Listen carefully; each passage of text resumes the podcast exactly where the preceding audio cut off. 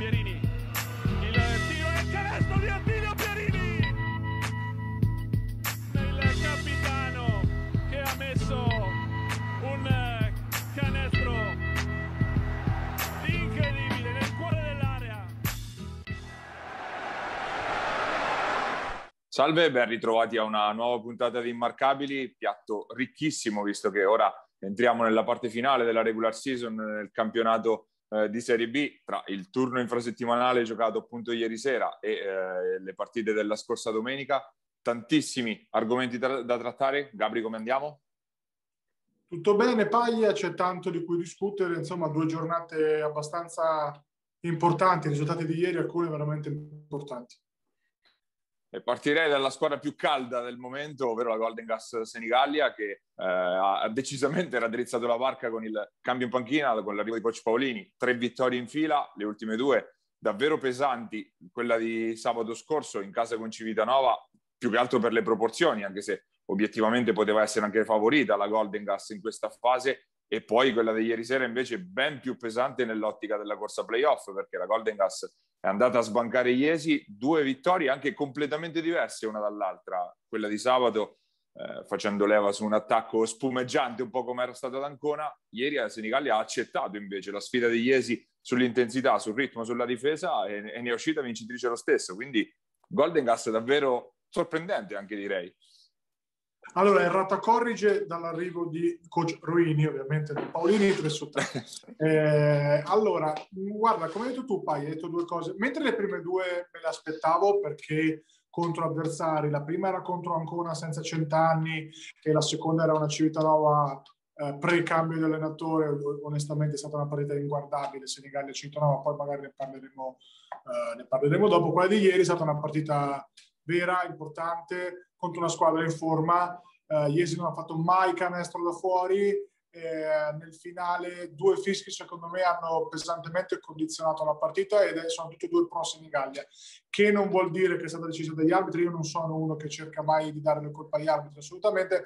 Però diciamo che eh, il canestro e fallo di Quarisa che invece è stato fischiato l'infrazione di passi poteva cambiare la partita. E idem nel finale Giacchè che sbaglia il tiro della vittoria poi prende il rimbalzo e ancora con il controllo della palla in mano eh, non, cioè il controllo quello che si chiamerebbe controllo difettoso gli viene fischiato piede ha girato la partita. Detto questo eh, la Golden Gas ha parlavo con, con i dirigenti della Golden Gas con Civitanova quindi bastava cambiare allenatore e, in effetti è una spiegazione un po' semplicistica perché ovviamente nessuno può discutere il valore di coach Paolini a livello tecnico, assolutamente, ma probabilmente secondo me ha fatto fatica a calarsi in una realtà minors come quella di Senigallia, eh, una realtà che non ha assolutamente bisogno di essere allenata due ore e mezza tutti i giorni a spaccare i maroni ai senior nel, nel vero senso della parola. E non appena è arrivato Gaga che da giocatore probabilmente non ha mai apprezzato a specie dalla fine della sua carriera, eh, quel tipo di allenatori ha fatto esattamente l'opposto, cioè sostanzialmente ha dato due regole, dato molta libertà ai giocatori di poter fare eh, esprimersi e, e, soprattutto ha messo Gurini da 4 che è un mistero della fede per, per, non, non, mi spiego perché non ci giocava prima Gurini da 4 va a spalle va a fronte, si riposa soprattutto e è tornata la Golden Gas che tutti noi ci aspettavamo Peroni probabilmente in questo momento è la steal of the draft, nel senso che rispetto a quello che magari poteva essere il valore previsto all'inizio dell'anno, sta rendendo secondo me molto di sopra ed è un giocatore che l'anno prossimo sarà difficile da confermare perché chiamerà dei bei soldi, onestamente sta facendo una partita di stagione super. Eh, tripla decisiva di Pierantoni che un mese fa voleva smettere, quella che ha chiuso la partita, e quindi una Golden Gas che in questo momento in scia insomma, di un cambio di allenatore voluto anche da, da alcuni senatori della squadra, ovviamente ha trovato le risposte che voleva. Quindi complimenti, sono anche gradevoli da vedere, il talento c'è sempre stato, sono divertenti, fanno canestro eh, e adesso rientrano prepotentemente con la, nella lotta playoff. Eh sì, ci sono rientrati a tutti gli effetti perché la vittoria contro Iesi significa aggancio a quota 18 all'ottavo posto e quindi con ancora, tra l'altro, anche qualche partita da recuperare per, per Senigallia. Diciamo che addirittura adesso sarebbe anche la favorita nella corsa a questo ottavo posto, sia per il ritmo che ha preso la Golden Gas, sia appunto per la possibilità di sfruttare queste eh, partite da recuperare, quindi questo credito che di fatto si è ritrovato in mano la squadra biancorossa dopo, dopo essersi ritrovata in un periodo in cui veniva da quattro sconfitte consecutive, si è ritrovata a star ferma quasi un mese e invece ha, ha fatto fruttare un po' tutto questo, tutto questo periodo di negatività e lo sta trasformando in un, in un invece uno slancio finale vincente insomma in questa, in questa volata playoff. Golden Gas che tra l'altro ehm, diciamo ha avuto anche qualcosina in più rispetto a Iesi anche dalle seconde linee se vogliamo. Iesi stavolta non ha trovato nulla dalla panchina a parte qualcosina di cocco ma veramente desolante in, que- in questo caso l- l'apporto dei, dei, non senatori diciamo della, dell'Aurora può essere stata anche questa una piccola chiave, che è mancato quello che di solito ha in più, diciamo, l'Aurora. Sicuramente sì, ma sai, poi adesso eh, il calendario per tutti diventa veramente, veramente fitto di impegni e quindi eh, bisogna anche essere abituati a giocare ogni tre giorni. Sostanzialmente questo che stiamo vedendo è un anticipo dei, dei ritmi dei playoff con, con squadre diverse, perché per dirti la Luciana Mosconi ha giocato uh, ieri, rigioca sabato, ha giocato prima domenica, per fare un esempio, ma vale un pochino per tutti, insomma.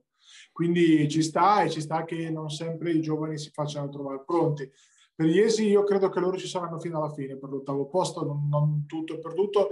Eh, mi dispiacerebbe un po' per loro perché hanno veramente espresso un grande basket eh, e no, con quell'unità di intenti che abbiamo sempre incensato, però questo è uno sport che merita eh, che, che, che, premia scusa, chi merita e quindi anche dovessero finire fuori dai playoff sarebbe comunque un'annata, un'annata super. Eh, la Golden Gas di questo momento è abbastanza ingiocabile per tutti. Vediamo quanto dura l'onda lunga no? del cambio de, dell'allenatore, insomma, magari alla prima difficoltà eh, non sempre faranno 100 punti, però la partita di ieri è stata una partita di solidità. Ecco, mentre le altre due proprio no, anche oggettivamente contro avversari che non l'hanno giocata. Eh, quella di ieri mi ha impressionato per la solidità sia difensiva che proprio per la voglia. Cioè si vede che questa squadra, eh, diciamo un po' fuori dai denti paia, si è tolto un po' il freno di, di, coach Paolini, che ripeto non stiamo a discutere assolutamente né per i valori umani né per i valori tecnici, semplicemente non era il fit giusto nel posto giusto probabilmente. Assolutamente sì, Golden Gas che è attesa dalla prova da, gra- prova da grande, diciamo, una sfida comunque un incrocio, uno scontro diretto contro eh, Giulianova domenica, quindi partita anche chiave negli equilibri di questa, di questa volata per l'ottavo posto.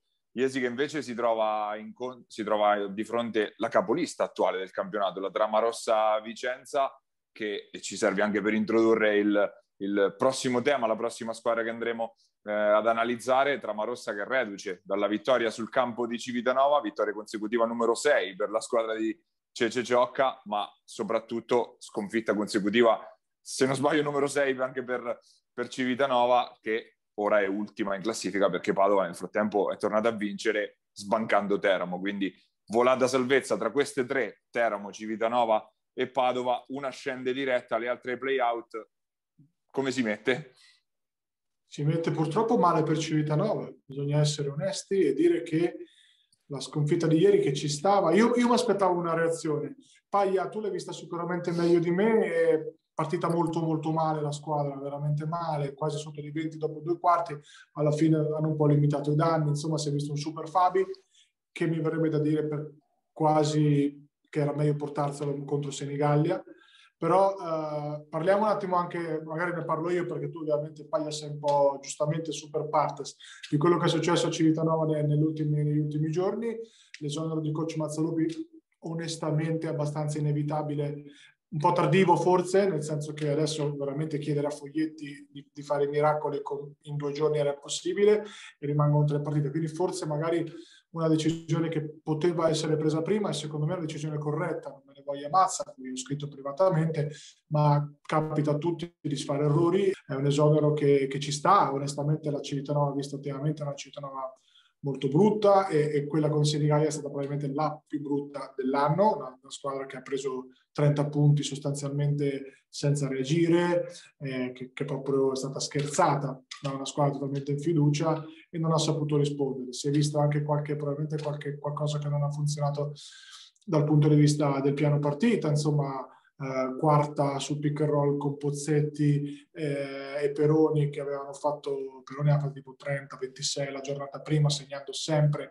È stata una scelta un po' azzardata, infatti Peroni ha dato il ritmo subito con due bombe dietro i blocchi, eh, una squadra che secondo me doveva fare dell'intensità difensiva il proprio credo nella partita nel, da adesso in avanti, invece è stata una squadra che tendeva un po' a battezzare, a sfidare gli avversari al tiro e sfidare gli avversari al tiro sul proprio campo, una squadra in fiducia che ha fatto 100 punti la partita prima con Ancona, onestamente non, non era una buona idea. Detto ciò, il calendario è il peggiore per Civitanova, nettamente il peggiore. In Foglietti io ho molta stima perché credo sia il tipo di allenatore che possa portare perlomeno serenità nell'immediato. Certo che il tempo veramente di, per incidere è, è pochissimo e, e, questa squadra qua adesso deve fare probabilmente due imprese perché la vittoria di ieri di Padova che poi ti avevo preannunciato Paia privatamente perché l'avevo vista, Padova era viva e Teramo non mi ha mai convinto. Mai convinto dal cambio di allenatore in poi, non è un mistero e non è un caso che poi l'ha persa in casa, perché quando tu fai l'overcoaching, come, come viene definito negli Stati Uniti, no? cerchi sempre di inventarti le stregonerie, le cose, cerchi sempre di fare anche troppo di quello che serve, poi di là ti giocano semplici, ti prendono a schiaffi e rischi di perdere in casa. La sconfitta di Teramo in casa di ieri ha ucciso la lotta retrocessione. Padova sarà viva e Padova adesso diventa un problema anche per Ancona, perché è vero che Ancona ha ritrovato cent'anni al 20%, poi ne parliamo, ma Padova adesso deve difendere il suo non più ultimo posto e quindi cambia perché tra due giornate magari eh, poteva essere quasi retrocessa e quindi ancora a passeggiare, adesso ci crede perché giustamente hanno espugnato Teramo perché non possono espugnare ancora. Quindi in bocca al lupo a Coach Foglietti, in bocca al lupo a Civitanova, la situazione è è veramente, veramente complicata. Quantomeno ha cambiato faccia la Rossella, nel senso proprio eh, della, dell'atteggiamento in campo rispetto a Senigallia. La Rossella impaurita, è vero, nel primo quarto, ma piano piano ha preso fiducia, si è caricato la, spa- la squadra in spalla Matteo Fabi, che era stato l'escluso invece dal, dal turnover di Senigallia. 13 punti soltanto nel secondo quarto, tra l'altro poi richiamato in panchina nel finale quando si giocava punto a punto anche ieri, quindi forse meritava anche qualche chance in più Matteo che invece era caldissimo nella partita di ieri, super Vallasciani sotto canestro, si è acceso Rocchi nella seconda parte ed è stato quello il, la molla che ha riportato davvero sotto la Rossella, tornata anche a meno tre a un minuto e mezzo dalla fine, poi bomba da 8 metri di Zampogna che a Fabriano forse a malapena ricordano, eh, che ha ucciso di fatto la, le ultime speranze di una Rossella che sabato va a Monfalcone, la, l'ennesima partita da non fallire. Ricordiamo che Rossella comunque ieri senza Casa Grande, comunque un tassello importante della squadra. Zampogna che aveva vinto anche la partita prima, eh? attenzione, eh? Cioè, Zampogna buono buono, da, date del materiale umano a Cece e lui ve lo trasforma in giocatore di basket perché poi eh, noi non ci siamo mai nascosti dietro un dito, Paia eh, Ciocca è per me il, il, guru della Serie B, cioè nettamente. Zampogna l'aveva vinta domenica scorsa lui, eh? senza se e senza ma. Squadra vera, squadra che gioca, cioè ancora non ci sorprendiamo, noi l'abbiamo detto, non possiamo sorprenderci di una squadra nata da Ciocca con 3-4 giocatori buoni e altrettanti di sistema. Cioè Bastone, che io ho sempre ammirato e continuo ad ammirare, ovvio che non è un giocatore appariscente, ma un giocatore molto utile in contesti vincenti. Ovvio che a Sant'Epidio, dove magari doveva tirare la carretta, poteva fare più fatica. Ma Bastone, non so se poi l'hai visto ieri, ma insomma lo guardiamo spesso no, a Vicenza, è un giocatore che ha un senso logico, che sta lì, difende, va un po' nel 3, va un po' nel 4, va a spalle, fa della gran rumba. E, cioè, è una squadra che di talento puro non ha magari il talento puro di Ancona, Fabriano, però giocano, giocano, giocano, sono intensi ed è una squadra onestamente che va col pilota automatico. Hidalgo è... Boh, e gli vogliamo fare la stagione di Hidalgo di quest'anno, ragazzi, non è un caso. Cioè, eh, si trova a passare da, da, una squadra l'anno prima, no? sempre con Ciocca, no, comunque una squadra mediocre, quest'anno rischia quasi di vincere il campionato, poi non so se playoff lo vincerà, però non è un caso. Cioè, eh, è, è, che quando c'hai un manico così no, è tutto più facile. Quindi complimenti a loro, sono una squadra, noi l'abbiamo sempre detto, Vicenza è da top 3 e infatti finirà nelle top 3. Il problema di Civitanova sono anche la classifica Vulse e scontri diretti, perché eh, ora è di fatto duello a tre per l'ultimo posto. Civitanova è eh, scontro diretto contro Conteramo, 1 a 1, ma differenza canestri contrario. Invece non arriva a pari merito con Padova contro il quoziente canestri complessivo e per adesso Padova è sopra, quindi eh, il problema è anche quello in una, in potenziali, nelle potenziali parità che arriveranno. Ma adesso i, i, calcoli non si possono più fare, c'è da vincere e in qualche modo bisogna farlo. Eh, per la corsa salvezza sembrava essersi tirata fuori definitivamente la Sutor, che invece ha fatto una quattro giorni, diciamo, schizofrenica, come vogliamo definirla. La Sutor che è andata a sbancare prima eh, sabato scorso, appunto, il campo della capolista Cividale, poi tracollo totale inatteso in casa contro Mestre, è una Sutor che continua con questi alti e bassi anche difficili da, da spiegare. Tra l'altro ieri rientrava anche Tips, quindi anche una rotazione in più per coach Ciarpella che però è difficile anche da inquadrare veramente queste, questi alti e bassi che ha la Sutor in questa fase. Guarda Paia, io le ultime due partite te le, te le inquadro molto molto semplicemente, cioè una Cividale ha, ha, ha approcciato male la partita dicendo vengono su questi qua li passiamo sopra, inguardabile Cividale, nei primi due quarti inguardabile, poi hanno provato un pochettino a, a metterla sulla granita ma ormai i buoi erano scappati. E quindi eh, insomma eh, la, la, Bonfiglio li ha fatti a pezzi, Marini comunque ci ha messo del suo, eh, l'assunto sentiva aria di impresa, sono stati lì fino alla fine e poi l'impresa l'hanno fatta. Eh, viceversa, eh, Sutor magari un pochettino troppo, virgolette, gasata, chiuse le virgolette dall'aver espugnato Cividale, dice vabbè viene, viene Mestre, e però Mestre c'ha l'acqua alla gola e io questo lo dissi tempo fa, occhio, perché quando le squadre hanno l'acqua alla gola e trovano quelle che hanno leggermente meno fame, le sbranano. È così. Eh, la Sutor ha pensato di essere fuori dalla, dalla lotta salvezza forse un po' troppo presto, ma poi ragazzi dopo i valori tecnici dopo un po' finiscono e arrivano quelli umani, quelli emotivi, capito? E quindi Mestre e Padova si giocheranno, cioè erano squadre vive, ecco, poco talentuose ma comunque vive e poi dopo contano le motivazioni. Anche qui sempre per Ancona, che poi parleremo della lotta playoff, che ha nettamente il calendario più facile, però occhio perché comunque non si può sottovalutare neanche questa mestra, perché l'ha dimostrato andando a vincere, ma, ma dominando, cioè dominando eh, totalmente la bomboniera.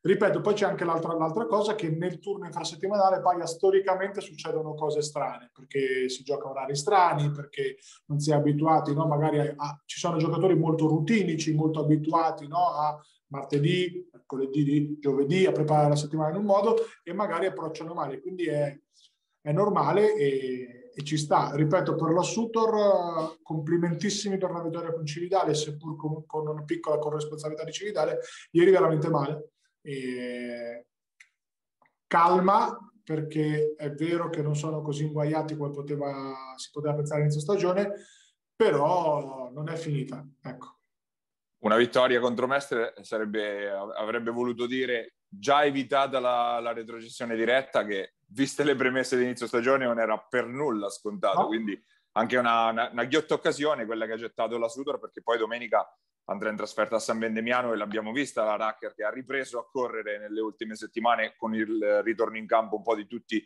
di tutti gli acciaccati che ha avuto durante la stagione. Eh, passiamo al capitolo Ancona, ovviamente l'ultima delle marchigiane che prendiamo in considerazione, ancora ovviamente condizionata ancora dal Covid, in particolare dalla, eh, da quello che ha colpito Centanni, Centanni che si è rivisto eh, ieri sera, seppur a, me, a meno di mezzo servizio direi, è bastato questa volta, ma è ovvio che servirà di più per il futuro prossimo. Allora, eh, resto ancora abbastanza interdetto dalla gestione del recupero di Simone Centanni, cioè un ragazzo che ha avuto il Covid, che comunque poi ci ha avuto otto giorni di fila alla febbre, portarlo secondo me eh, in trasferta a Vicenza, una partita che sapevamo essere complicata, sapendo che ce n'era una molto più importante da vincere ieri, secondo me è stato un rischio. Non so quanto calcolato, poi non ha giocato, però a quel punto mi viene da dire tanto vale tenerlo ad Ancona, bello calduccio, coccolato, eh, magari facciamo un paio di allenamenti in più anche da solo, col preparatore. Quindi eh, la gestione di, di, di, Simone secondo me poteva, poteva essere fatta meglio. Simone che non è neanche il cugino dello zio del nonno di quello che dominava pre-Covid, perché onestamente dopo di talento un paio di canestri da fatti importanti, perché si chiama Simone Centanni, ma, ma come normale che sia, sta forse al 30%. L'ho visto fine partita, abbiamo fatto due chiacchiere, bianco, cadaverico, cadaverico, fino a ieri mi diceva io faccio allenamento ma mi fa male la testa. Ma perché è normale che sia così? Cioè il Covid comunque non è la febbre del, del sabato sera per fare anche delle battute.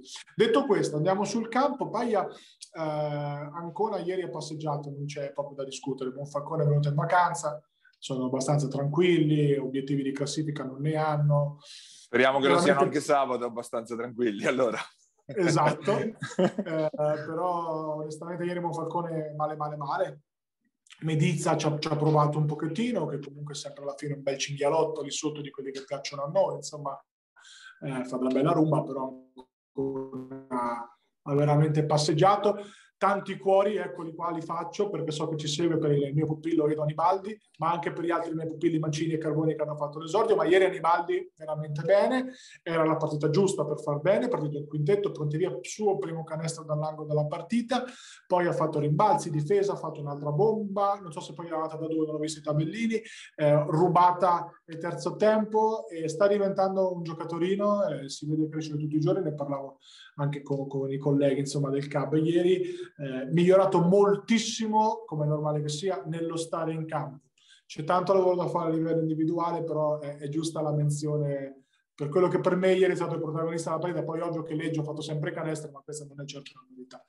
Eh, la partita invece precedente con Vicenza è stata anche lì una non partita al contrario. Onestamente Vicenza andata via abbastanza comoda nel, a cavallo tra il terzo e il quarto quarto, amministrato. Hidalgo ha devastato completamente la, la difesa, sempre attaccato spalla a canestro chiunque avesse di fronte e quindi c'era poco da fare. Eh, mi è piaciuto Bastone, lo, lo, ripeto Nick, se ci ascolti tanti cuori anche per te, perché comunque mi piace il ruolo che ha all'interno, parte in quintetto, poi gioca magari un po' meno la parte centrale, però fa sempre le cose giuste e quindi due non partite.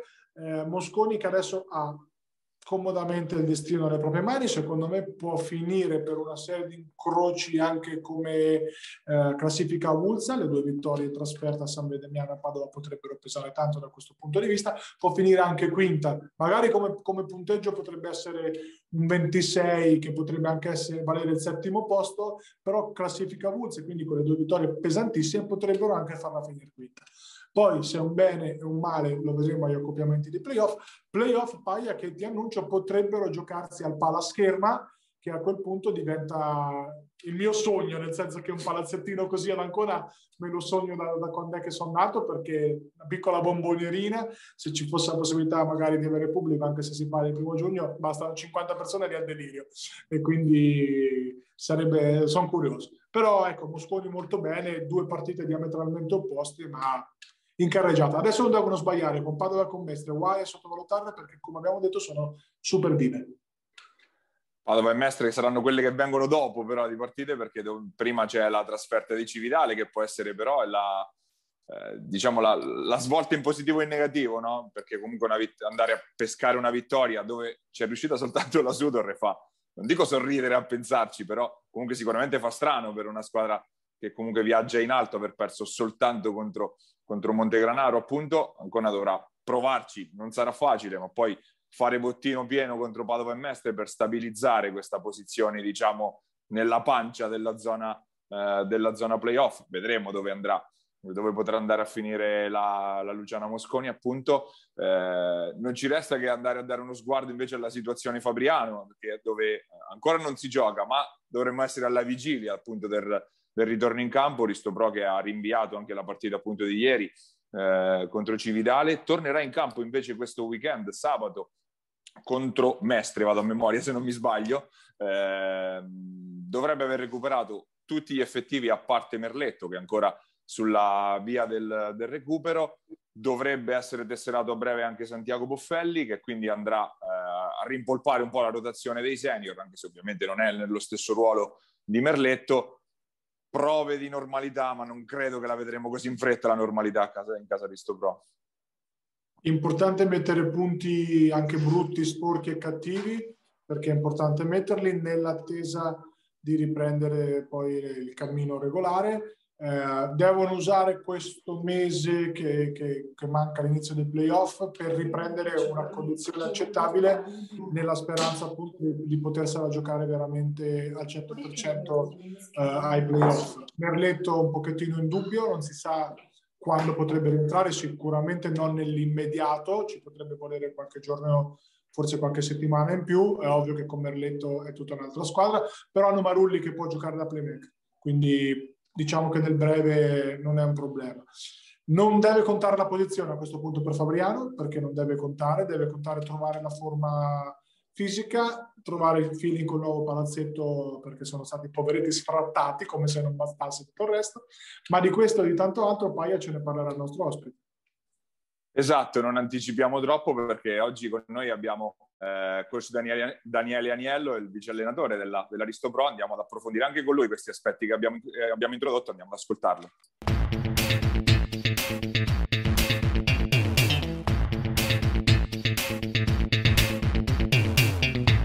Il nostro ospite questa settimana abbiamo il vice allenatore della Aristo Pro Janus Fabriano, Daniele Aniello. Grazie di aver accettato il nostro invito innanzitutto. Ciao ragazzi, grazie dell'invito. Ciao Dani. E Ciao, Par- ciao partiamo, partiamo dalla, dalla, contemporaneità, visto che comunque eh, in casa Janus diversi problemi ci sono stati e come nelle ultime settimane. Qual è la situazione? Vi state allenando? Come vi siete allenati anche in queste settimane? Come avete fatto per tenervi un minimo in, in modo, diciamo? Eh, per tenerci in moto, ovviamente, co- come un po' tutti, stiamo sfruttando le varie piattaforme online.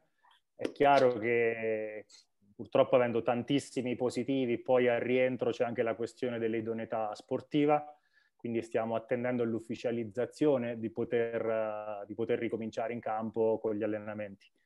Eh, abbiamo provato a fare del nostro meglio, è chiaro che con chi è stato liberato, diciamo così, con qualche giorno di anticipo ha cominciato a lavorare, adesso piano piano in questi giorni eh, il gruppo si sta, si sta riformando. Non è facile, sicuramente non è facile.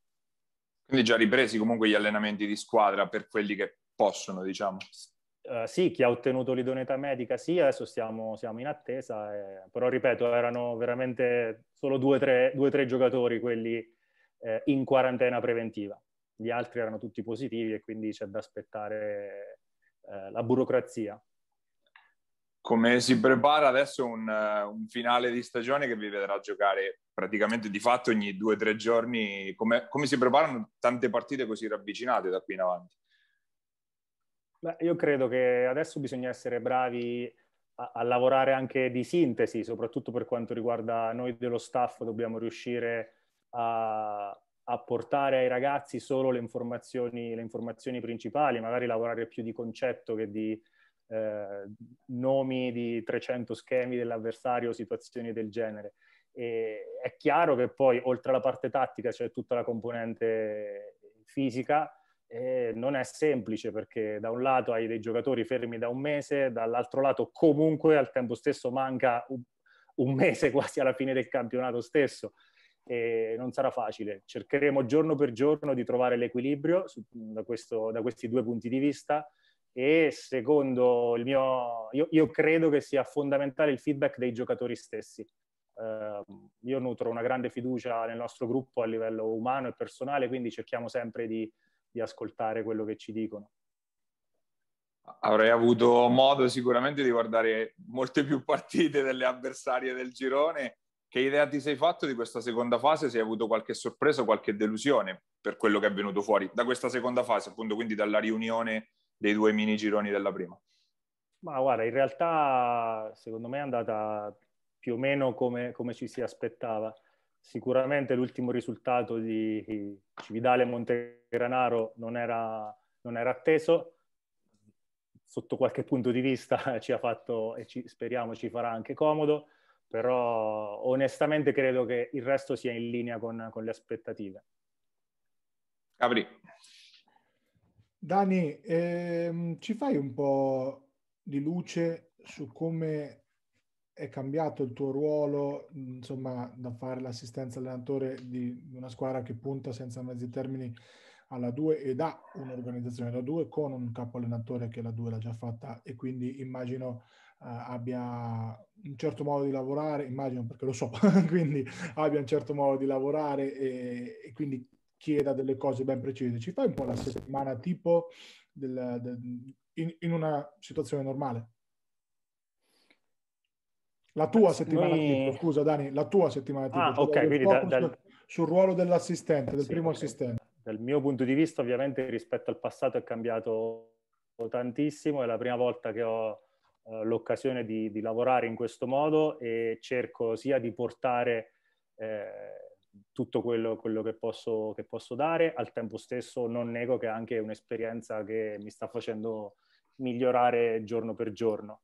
Eh, la settimana, la settimana parte sempre con una riunione, quindi noi cerchiamo di iniziare già la settimana con un'idea chiara di quello che andremo a fare domenica e riportarlo in campo già dal martedì, ovviamente in, in proporzione andiamo sempre avvicinandoci verso, sempre di più verso il piano partita.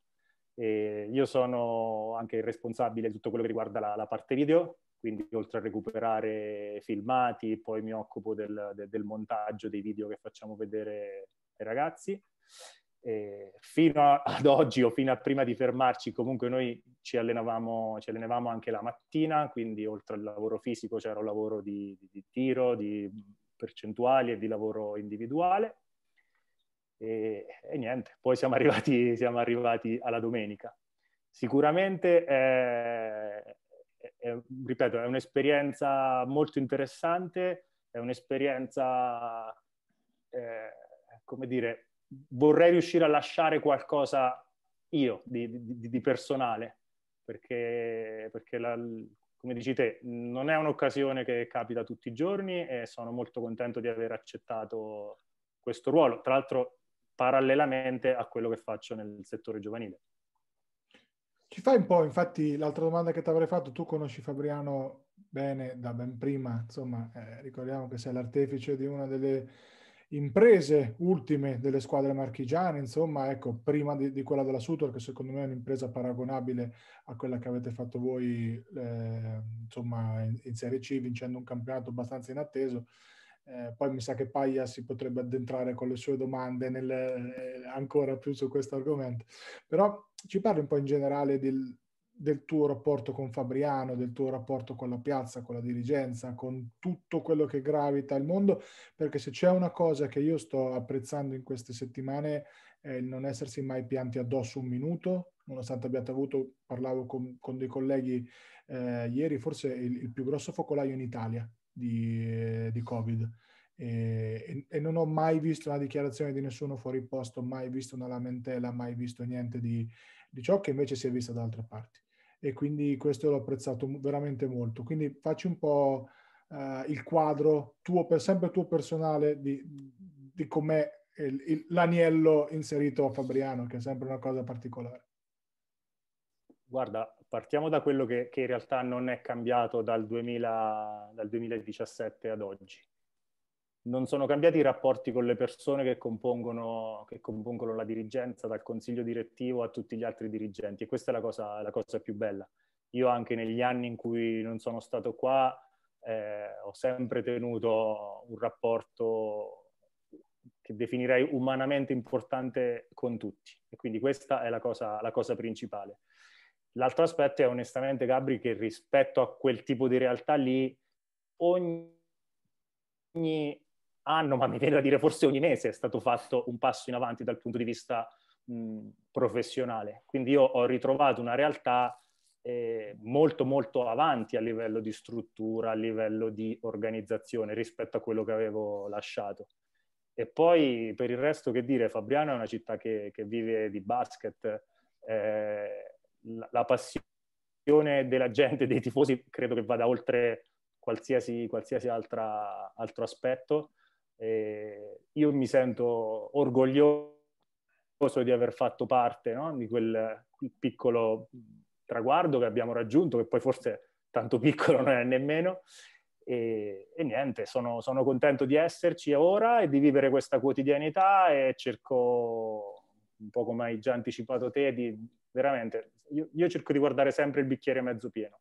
Eh, cerchiamo di essere ottimisti e andiamo avanti. Dal punto di vista di squadra io direi che non abbiamo a livello qualitativo assolutamente nessun problema, staff, organizzazione, siamo, siamo lì. E, e, niente, adesso è chiaro che dobbiamo ragionare oh, veramente giorno per giorno, visto la quantità di partite ufficiali che andremo, andremo ad affrontare. La, la scelta di, di, di, tornare nel ruolo di vice quest'anno a Fabriano eh, è anche una scelta molto coraggiosa perché non sempre chi ha già fatto il capo allenatore in Serie B poi dopo ritorna magari nel ruolo di vice, poi anche do, dopo pochi anni, due o tre anni se non sbaglio, quindi eh, mi viene in mente il caso di Cervellini a Civitanova, ma già quella è una scelta anche diversa a livello di vita, diciamo. Um, co- come è maturata questa scelta e insomma co- come, si, come si vive insomma il passaggio dall'essere il capo allenatore di una realtà che, dove hai vinto, dove comunque hai, fatto, hai impostato quel sentiero che poi dopo è stato imboccato decisamente in questi ultimi anni, come, com, come l'hai presa insomma questa, cosa, questa decisione? Allora, intanto credo che ci siano tanti altri assistenti allenatori altrettanto bravi, se, no, se non più bravi. E è chiaro che il ragionamento che hai appena fatto tu, Marco, è stato uno di quelli che ho fatto anch'io quando ho ricevuto questa chiamata. Eh, quello che mi ha spinto ad accettare, oltre a tutto eh, quell'universo di rapporti umani che si era veramente creato in questi anni, è, eh, è stata la possibilità di vivere in una situazione eh, professionale e professionistica, con l'idea di fare un passettino in avanti, magari facendone anche un indietro a livello di ruolo, che poi in realtà io credo che qualsiasi componente no, di una squadra, di uno staff, svolga un, un, ruolo fondamentale, quindi in realtà non lo definirei un passo, un passo indietro. È chiaro che eh, non, era, non, era, non è stato semplice passare da capo allenatore ad assistente, ma diciamo così, è stato semplice farlo a Fabriano. Probabilmente non l'avrei fatto in un'altra realtà, questo, questo è fuori discussione.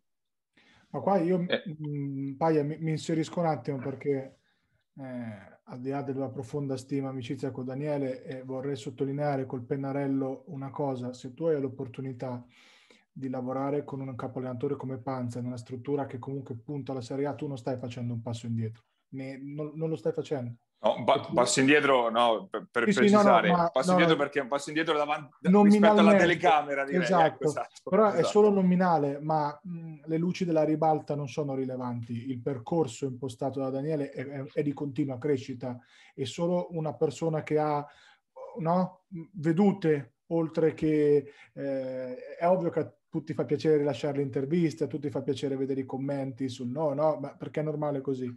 Ma il percorso impostato da Daniele è un percorso di assoluta crescita perché eh, e ci vuole umiltà, ma ci vuole anche coraggio, secondo me, a fare quello che ha fatto lui e va, va rimarcato chi ci ascolta, perché ricordiamo un attimo brevemente, eh, per chi magari non ha una memoria fresca, Daniele ha vinto un campionato di Serie C unica, quindi una Serie C, io lo so perché ci allenavo anch'io, di livello comunque importante in maniera del tutto inaspettata. Ha Fabriano che avevano 100 persone al palazzetto ad avercene improvvisamente 1000-1500. Poi l'anno dopo per mille motivi, come è quasi normale che fosse, non è andata bene, quindi c'è stato il cambio su mandato Fantozzi e, e, poi Daniele a distanza di due anni è rientrato. Cioè, quindi c'è stata bravura nel non sbattere la porta, nel non prendersela, nel mantenere i rapporti. E questo, perdonami Paglia, ma in un ambiente che è sempre più competitivo, sempre più macista, no? da tanti punti di vista, secondo me va sottolineato perché, perché poi premia. E quindi il percorso, il cerchio si chiuderà, magari un futuro che auguro a Daniele con una Fabriano in A2, con coach Panza che va speriamo per lui alla VL Pesa, lo dico il nome a caso, e Daniele prende quella squadra lì. Sarebbe no? la quadratura di un cerchio. Ci, ho per, perso due minuti, però lo volevo proprio sottolineare perché secondo me è una storia di sport e, e umana che, che, fa ancora di più apprezzare il personaggio comunque della settimana, che, che oltre ad essere un nostro amico, eh, io lo reputo un grande allenatore. Insomma. Chiusa eh, la mia parentesi. Guarda Gabri, ci tengo anche a, a ringraziare e sottolineare perché non l'abbiamo, non l'abbiamo citata, comunque le due stagioni che ho vissuto a San Benedetto del Tronto, certo. che, che, è un po' casa mia, mi hanno dato l'occasione comunque di allenare in un campionato competitivo facendo degli sforzi economici e organizzativi veramente, veramente importanti, quindi ci tengo a ringraziare anche loro. e, e, ovviamente te perché hai detto delle cose veramente belle. Insomma. Poi mi viene in mente che quando Marco si ricorda perché spesso parlavamo del progetto dei ragazzi stranieri, no? De, del, dell'IPA. Ci sarei arrivato, ci sarei esatto, arrivato. Infatti, non spoilerare.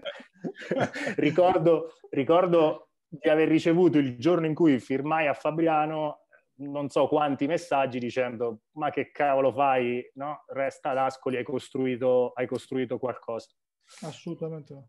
È così, io mi sento sempre quasi in dovere di, di, cercare di fare un passettino in avanti e alla fine è stata anche la motivazione per la quale ho deciso di lasciare San Benedetto, pur avendo tra l'altro un contratto in essere, quindi di nuovo li ringrazio. E proprio, proprio, perché Gabri parlava di umiltà e coraggio, io faccio ancora un passo indietro rispetto alla carriera di Daniele a quella di giocatore di, di, Daniele, che comunque, oltre ad essere stato comunque il giocatore delle nostre minors, è stato anche il giocatore delle minors fuori dal confine italiano ed è un caso anche abbastanza particolare quello eh, che dimostra ulteriormente questo tuo coraggio che hai sempre avuto nelle scelte che hai fatto nel corso della tua vita. Cioè, ce ne racconti un po' quelle, que- quegli anni all'estero e qualche aneddoto magari particolare di questi anni all'estero? Guarda, intanto parliamo di, di tanti anni fa. no, a parte gli scherzi, eh, eh, io ritengo da questo punto di vista di essere stato fortunato, perché comunque stiamo parlando di una pallacanestro che non esiste in più, eh, non tanto dal punto di vista qualitativo, mi riferisco alla...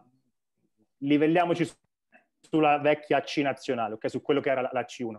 Eh, quindi non tanto dal punto di vista di qualità, perché ci sono giocatori bravissimi oggi, eh, secondo me la C-Gold ogni anno, ecco, per esempio a livello di stranieri, porta ragazzi veramente interessanti.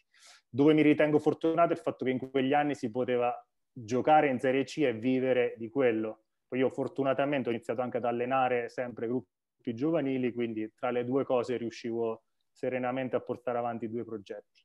Poi a un certo punto nell'unica, nell'unica stagione, perché per fortuna mi sono sempre trovato bene in tutte le squadre dove, dove ho giocato. Nell'unica stagione dove è andata un po' meno bene a, a Porto Recanati, eh, decisi di, di, lasciare la squadra a dicembre e da lì è partita tutta una serie di cose infinite, ma potremmo stare ore a parlare. Una di queste è stato giocare mezza stagione in Irlanda e poi un campionato intero in Germania.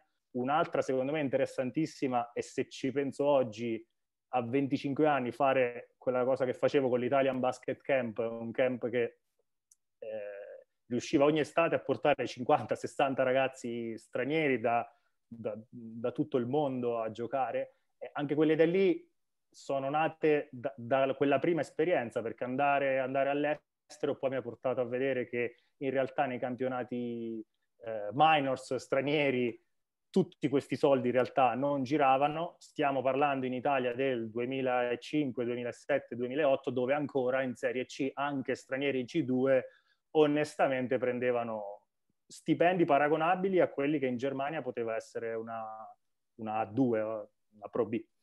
E, quindi tante, so, so, ne sono successe veramente, veramente tantissime. Eh, mi dispiace un po' a volte in questo in questo mare di contatti che, che, sono, che sono, sono, riuscito a creare, averne persi anche tanti, perché poi mi capita di avere tanti giocatori, di aver allenato o giocato insieme a giocatori che poi sono stati magari al college in Division 1, eh, agenti di giocatori NBA, eh, cioè per esempio Jan Balikozzu francese con cui ho giocato in, in, in Germania. E, dopo un po' scopro che è diventato un agente di un'agenzia importantissima. È, è un po' così. Ci siamo invecchiati, Marco. Eh, non me lo dire, avevo i capelli lunghi io.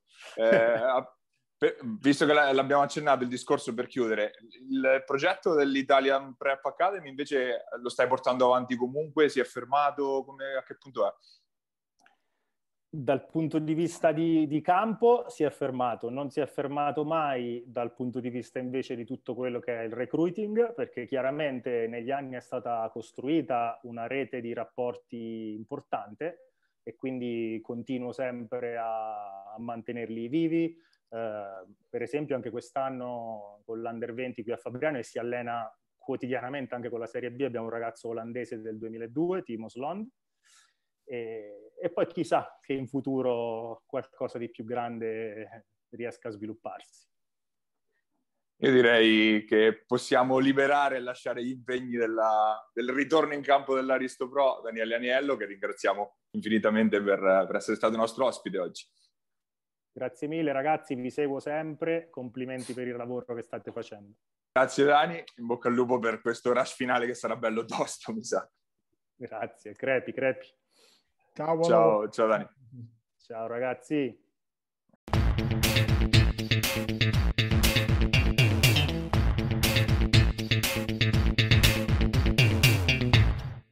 ed era Daniele Aniello, il vice allenatore della Janus Risto Pro Fabriano. Ora eh, tuffiamoci nel campionato di Serie C che comunque sta procedendo sia per quanto riguarda la Gold che per quanto riguarda la Silver. In C Gold continua ovviamente a comandare il Bramante Pesaro che prosegue la sua marcia imbattuta in testa alla classifica. Vittoria stavolta più convincente in casa contro Lanciano, segnando 90 punti con eh, Giampaoli che ha fatto una sparatoria nel primo quarto e ha annichilito di fatto una Unibasket, bravo a non crollare, ma di fatto la partita è stata sempre sotto controllo del Bramante, diciamo.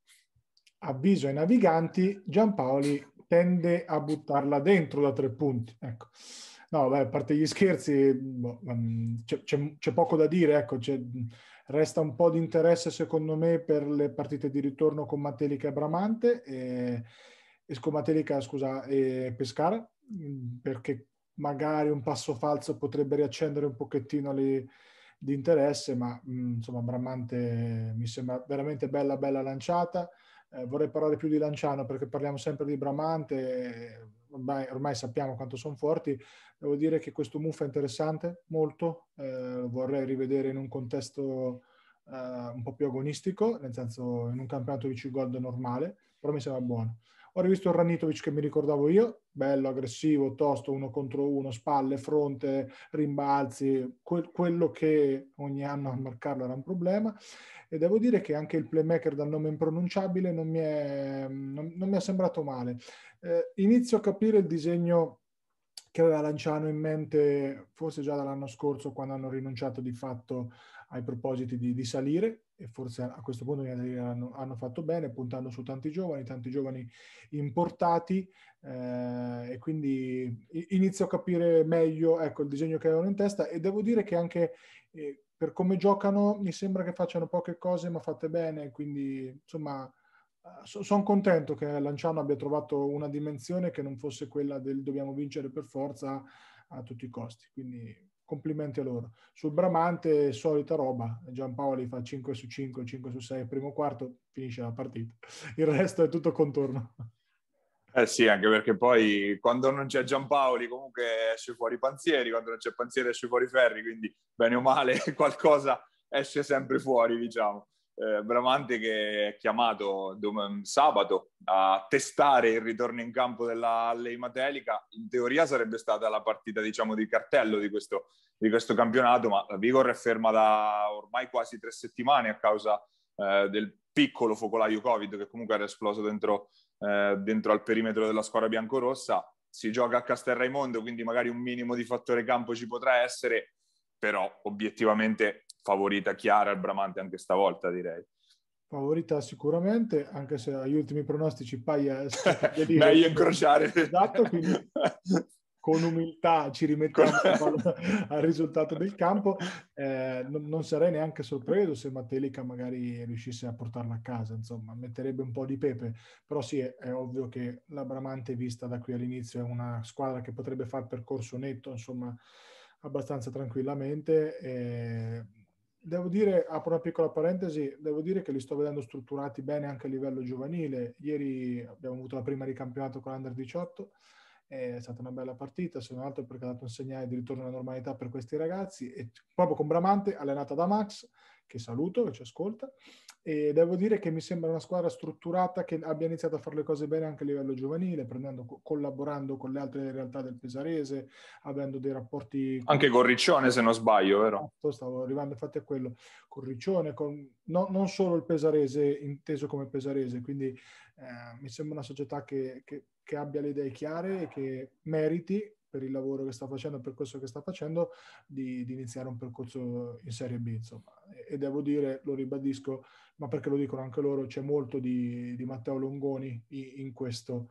percorso di crescita a livello organizzativo. Cioè Matteo è veramente molto concentrato su questo ruolo che secondo me si addice molto a, a delle idee e soprattutto è una faccia da poter spendere importante, nel senso che comunque è credibile e quindi complimenti a Bramante, ha messo per ora tutti i tasselli al posto giusto, manca la vittoria del campionato che speriamo insomma per loro possa arrivare. E anche per il basket marchigiano, perché comunque averne una in più in Serie B schifo non fa mai. Eh, restando in C-Gold, eh, meno scontata del previsto la vittoria del Pescara Basket sul campo del Pisaurum, perché poi andare a vincere a Baia Flaminia non è mai non è mai scontato, qualche fatica nel primo tempo per la squadra di coach Fanoncini, poi alla fine eh, vittoria anche abbastanza di slancio nell'ultimo quarto, Raupis 26 alla faccia dell'infortunio alla caviglia. Eh, Raupis 26, in bocca al lupo a Vicky che non, non, ho visto che tipo di infortunio, cioè non ho ben capito che tipo di infortunio abbia avuto, però sembra che la stagione sia finita e quindi in bocca al lupo a lui, una, una tegola pesantissima ovviamente per Pisarum, anche se comunque è un campionato che per Pisarum sarebbe stato pressoché quasi finito, quindi diciamo che dal punto di vista sportivo non dovrebbe cambiare molto, dal punto di vista emotivo cambia, eh, cambia parecchio.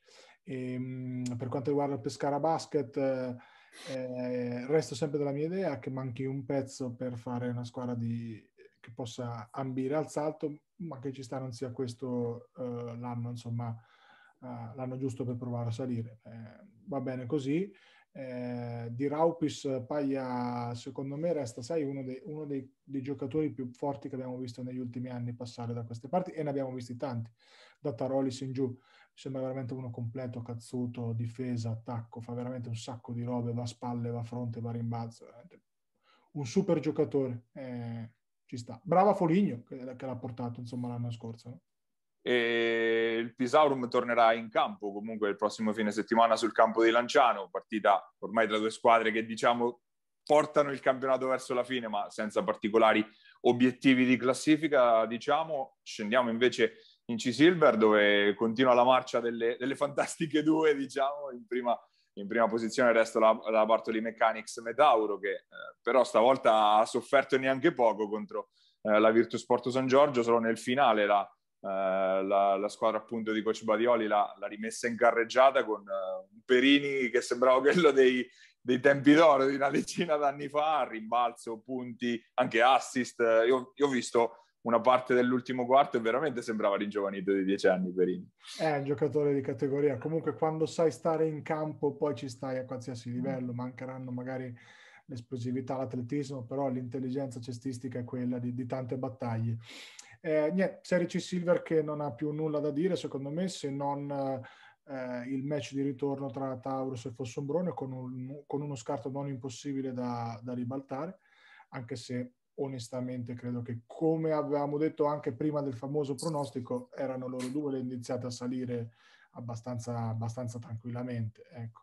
E continuo la mia campagna Free Treggiari che, che, che, che comunque è un giocatore secondo me che merita assolutamente il, almeno la ribalta della Serie B, ma almeno inspiegabile come Porto San Giorgio anche in un campionato così riesca a vincere ancora una sola partita, cioè onestamente non me lo spiego con una squadra che ha un americano che comunque sposta questo livello qua, ha un paio di giovani interessanti, giocatori di categoria, io non capisco come facciano ancora per l'ennesimo anno a non vincere quasi mai. Però, ripeto, Tredge, se, se, ci senti, mi raccomando, l'anno prossimo ti vogliamo vedere in Serie B perché secondo noi ce la puoi tranquillamente fare. Giocatore veramente, veramente mi piace un sacco, l'ho già detto e lo ribadisco. Stavolta invece tutto facile per il Taurus in casa contro Campli, era l'occasione giusta per, per rimettersi in carreggiata, più 20, comodo comodo per Chiorri e compagni stavolta. Sì, anche qua fricchiorri, nel senso che ci ho parlato con Ludo un paio di giorni fa quando abbiamo fatto i tamponi a, col cab e, e, dopo un po' lui di portare palla di là si stufa perché vuol tirare. Quindi poi c'erano sempre sei addosso, mi diceva Gabriele non ce la faccio più, c'erano sempre sei addosso, un sacco di botte, mi serve un playmaker o qualcuno coi, che mi dia una mano. Però per vincere la Saci Silver basta e avanza, insomma. Eh sì, decisamente questa lotta a due continuerà ancora per le prossime settimane, appunto tra Metauro e Iesi. Noi andiamo veloci verso la conclusione di questa, di questa puntata di Immarcabili. Ovviamente se ci state guardando siamo o su YouTube, sul nostro canale, canale Immarcabili TV, oppure eh, su FM TV che ci ospita appunto in, in televisione. Se ci ascoltate in audio, eh, lo trovate, trovate la nostra, la nostra versione podcast o su Apple Podcast o appunto su Spotify. Ringraziamo eh, Giuseppe Contigiani e Basket Marche per ospitarci ogni settimana sulle sue pagine. Noi siamo arrivati al termine anche di questa puntata, ci, aspett- eh, ci vediamo la prossima settimana, sempre qua, su Immarcabili. Pierini